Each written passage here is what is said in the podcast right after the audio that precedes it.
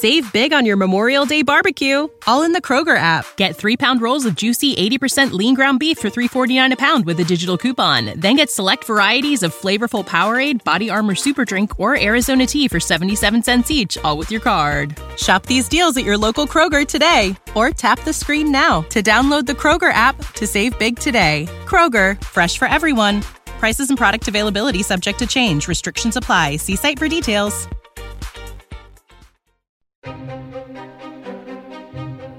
Well, hi, hello, and howdy, everyone. Welcome to another episode of Rotten to the Core, the history podcast where we delve into the lives of some rotten people.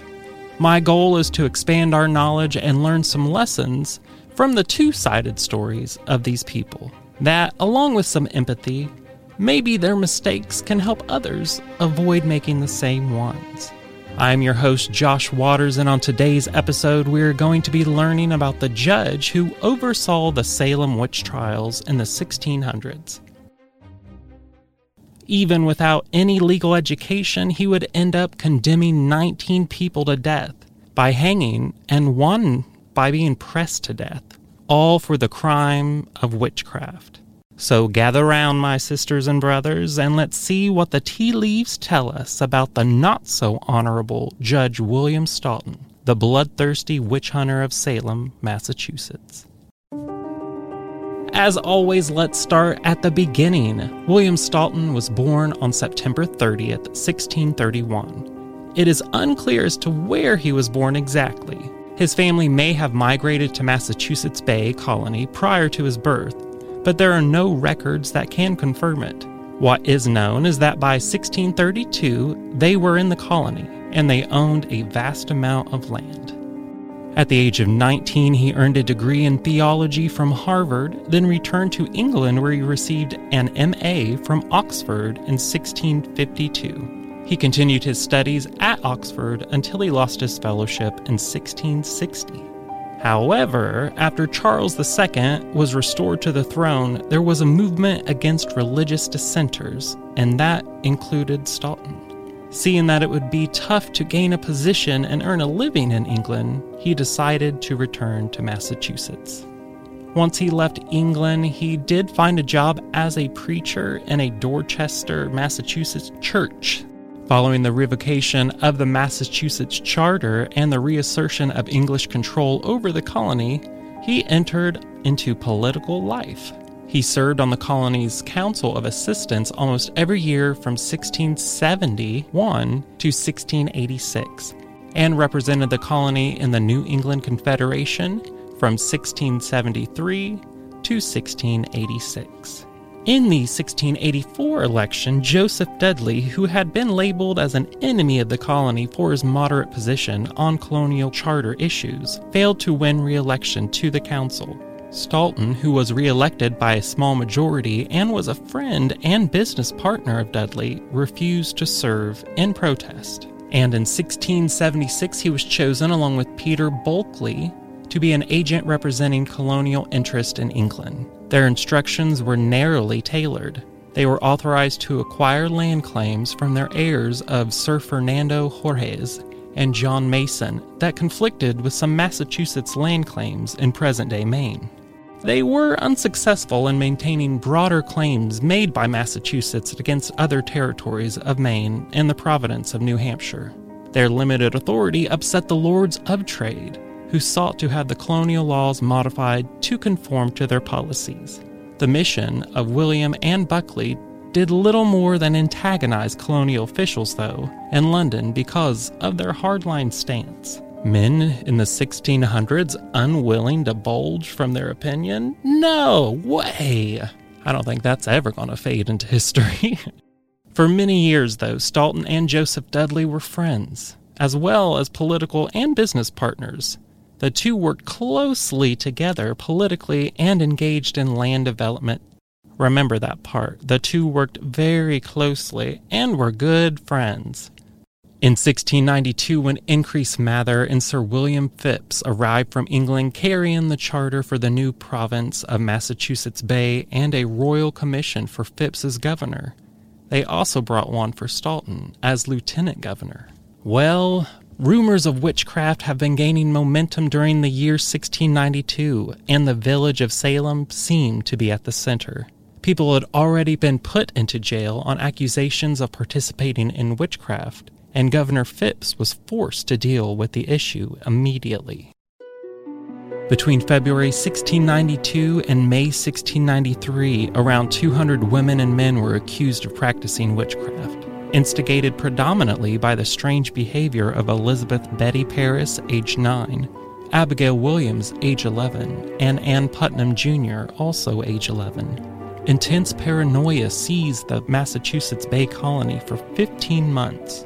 20 people would be put to death, 19 by hanging and one man by crushing. The ramifications of the Salem witch trials completely transformed the village. Phips appointed Staunton to head the special tribunal to handle the accusations of witchcraft that had been placed on so many people.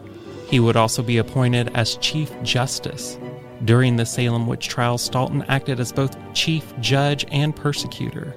He was partially harsh on some of the defendants, sending the jury deliberating in the case of Rebecca Nurse back to reconsider its not guilty verdict. After doing so, she was convicted. Many convictions were made because Staunton permitted the use of spectral evidence, which was a divisive issue at the time as many judges expressed reservations on its use. William, however, was convinced of its acceptability and may have influenced other judges to this view. The special court stopped sitting in September of 1692.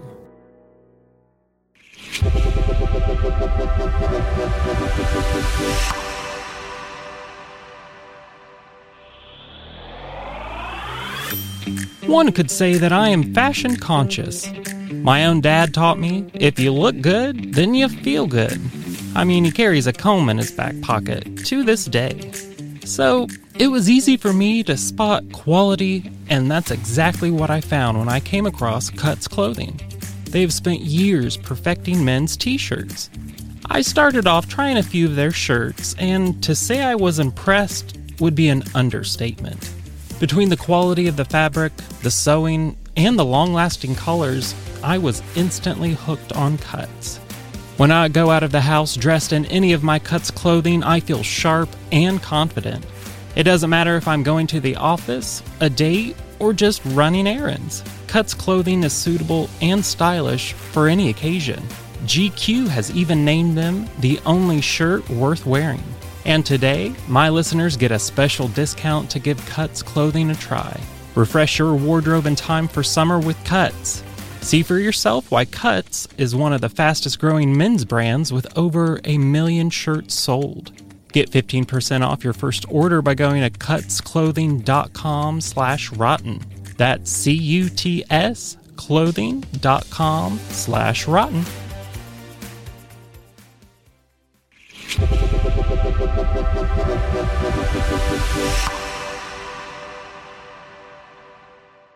And in November and December of the same year, Governor Phips oversaw a reorganization of the colony's courts to bring them into conformance with English practice. The new courts, with Staunton still sitting as Chief Justice, began to handle the witchcraft cases in 1693, but were under specific instructions from Phips to disregard spectral evidence. As a result, a significant number of cases were dismissed due to lack of evidence, and Phips vacated the few convictions that were made. On January 3, 1693, Staunton entered the execution of all suspected witches who had been exempted by their pregnancy. Phips denied enforcement of this order, though. Thank heavens. Good gravy. Trying to hang pregnant women this turn of events, though, angered Staunton, and he briefly left the bench in protest. It has been argued, though, that Staunton's acceptance of spectral evidence was based partially on a need he saw to reassert Puritan authority in the province. Unlike his colleague Samuel Sewall, who later expressed regret for his actions on the bench in the trials, William never admitted that his actions and beliefs with respect to spectral evidence and the trial were all an error. Well, are you guys ready to lose your minds even more? There's simply no denying that William Staunton was massively influenced by his devout faith. Researchers have even theorized that his mission to cleanse the Massachusetts Bay colony of witches could have been motivated by opposition to his sexual orientation.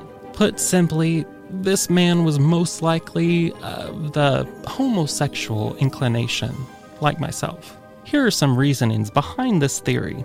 After moving back to Massachusetts in 1660, William abandoned his chosen career and repeatedly refused offers to become a minister for his hometown in Dorchester.